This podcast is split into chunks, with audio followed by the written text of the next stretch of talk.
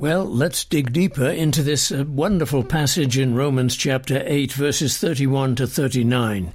As we do, we find surprises left, right, and center. We find hope, we find uh, encouragement, we find mercy, we find the love of God. And uh, Paul is holding nothing back in this passage. Now, just to remind you, the passage itself if God is for us, Paul says, who can be against us? He who did not spare his own son, but delivered him up for us all, how shall he not with him also freely give us all things? So Paul has concluded from the gospel and the sacrifice of Christ and from Old Testament prophecies that God is for us. And then he makes this wonderful statement Who shall separate us from the love of Christ? Shall tribulation or distress or persecution or famine or nakedness or peril or the sword? Well, you know, I have taught that and I've preached on that and lectured on it for years, but only recently have I come to realize that Paul has in mind, it's almost incontrovertible, this is, the book of Ezekiel. You see, in Ezekiel, God says that he is going to send his severe judgments upon Israel plague, famine, wild beasts, the sword. That's Ezekiel 14, verse 5. Uh, rather, I'm sorry, that's Ezekiel 5, verse 17 and 14, verse 21. So, Paul looks back on those things and he sees that God is bringing judgment upon Israel, but how does he interpret it? Well, look again. Who shall separate us from the love of Christ? Shall tribulation or distress or persecution or famine or nakedness or peril or the sword?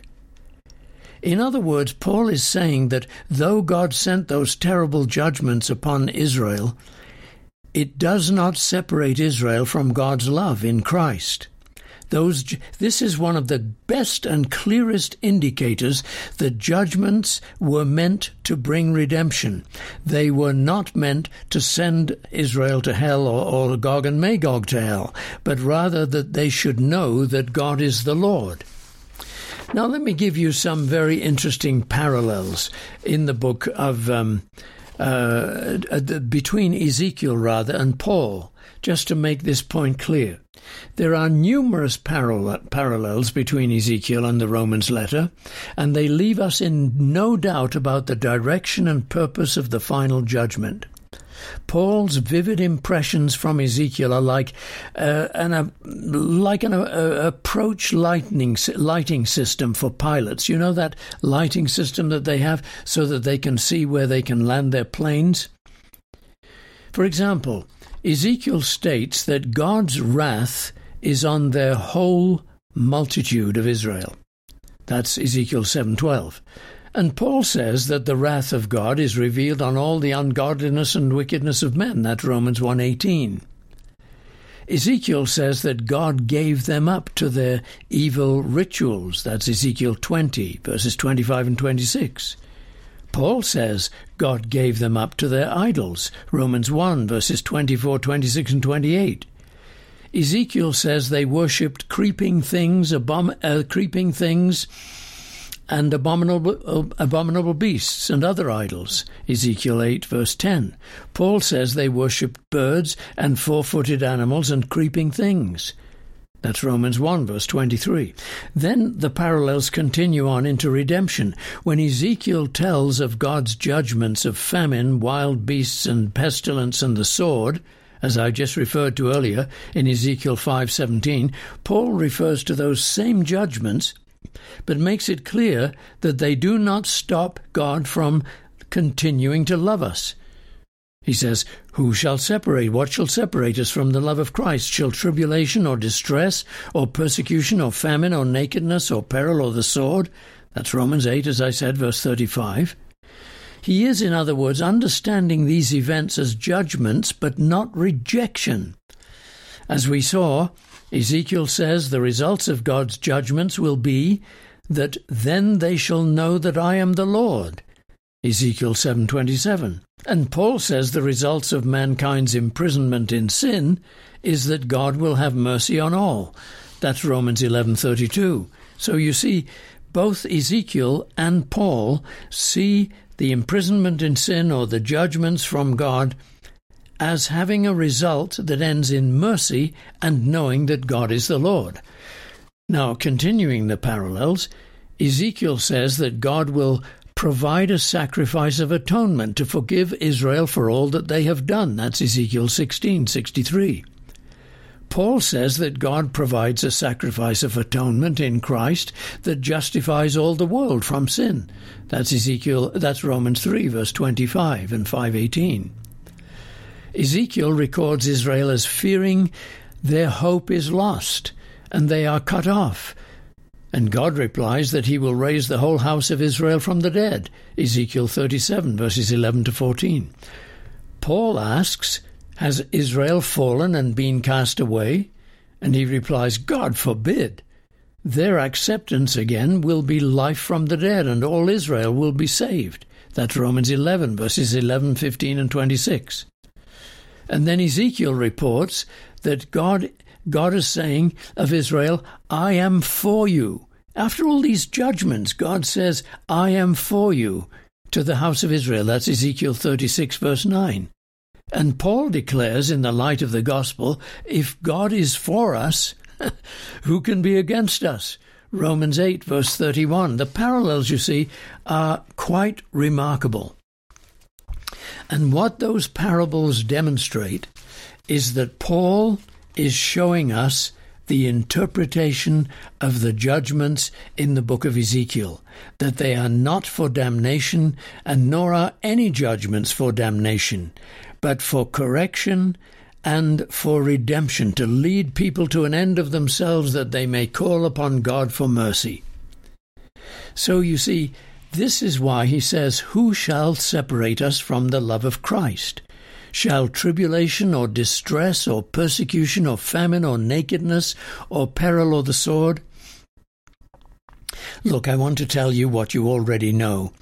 Dire things are going to come upon the world. We know that before the end of time. Troubles that are not worth talking about because we don't have to endlessly um, uh, berate ourselves with the dreadful things that will happen. What we need to know is who, what is God's mind during all those troubles. Paul has become convinced he says, you see, at the beginning, What shall we say then to all these things? If God is for us, who can be against us? He says somewhere, I've missed it, that I am persuaded. Oh, yes, it's a little bit later, of course. He is, he is persuaded. What has persuaded him? Well, of course, primarily the sacrifice of God Himself on our behalf through His Son Jesus Christ. If God has given his Son and not held his Son back, but actually delivered him up for us all, and the Son willingly came to be delivered, then it is indisputable that God is for the human race.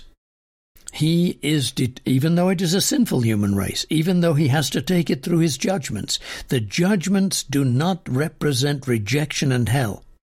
There is no reference to hell in the book of uh, Romans. How incredible when you think of it uh, that he's presenting the full gospel here, yet he does not refer to hell. Why? Because there isn't one. There is ju- there are judgments that lead to humility, to a humbling of the people of God, to a humbling of the world, and to a call for mercy, so that it is tr- it becomes true, as Paul has said in Romans 11 verse 32, that he has imprisoned all under sin, that he may have mercy on all. Now, the point that we need to get to in regard to the personal application of this is what is your faith doing in trouble? What is it doing when everything goes wrong? When you get the bad news that a, a loved one has been harmed or hurt or has died? When you get the news that you have been fired from your job?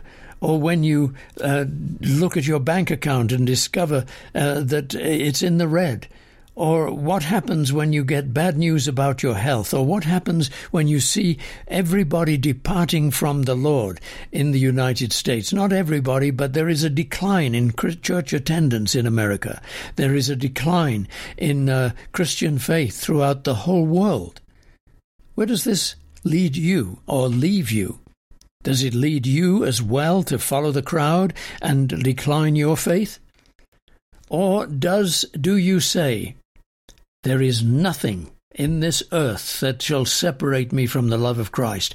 All the troubles I am going through, I will by faith lift up my heart and give thanks to God that He is working through them uh, to me. He is working through them to bless me, to lead me towards Him, to keep me going. I will not accept that trouble is an indicator of God's rejection.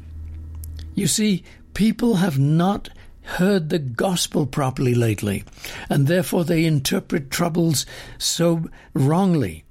I read uh, only the other day uh, from in the London Times, uh, or was it the BBC? Uh, I th- I can't remember which, but that several uh, tribal kings in Nigeria had been killed and they were royalty in the smaller sense of that word in the tribal kingdoms of Nigeria.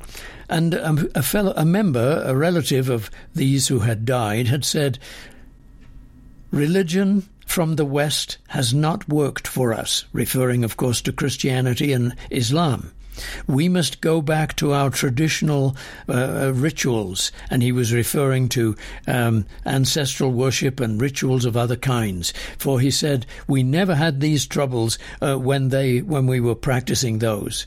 My goodness, doesn't that sound like something from the Old Testament? These people were determining these royal uh, dignitaries in Africa and Nigeria were, were determining which gods to worship based upon whether they got safety and prosperity. That's exactly what they did in the Old Testament.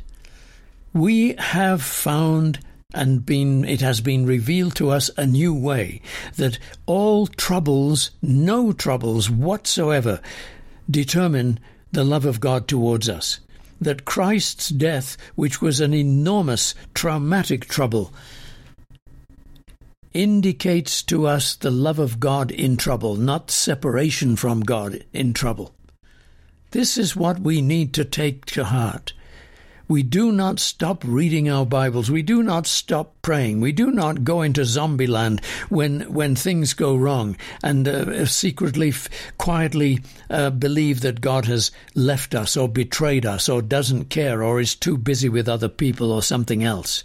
No, we have the boldness of faith to say, I am convinced that neither death nor life, nor principalities, nor powers, nor things present, nor things to come, nothing shall separate us from the love of God which is in Christ Jesus. Now, as you lift up your heart in this way, you will find strength entering your soul, and you will see a new perspective on your life.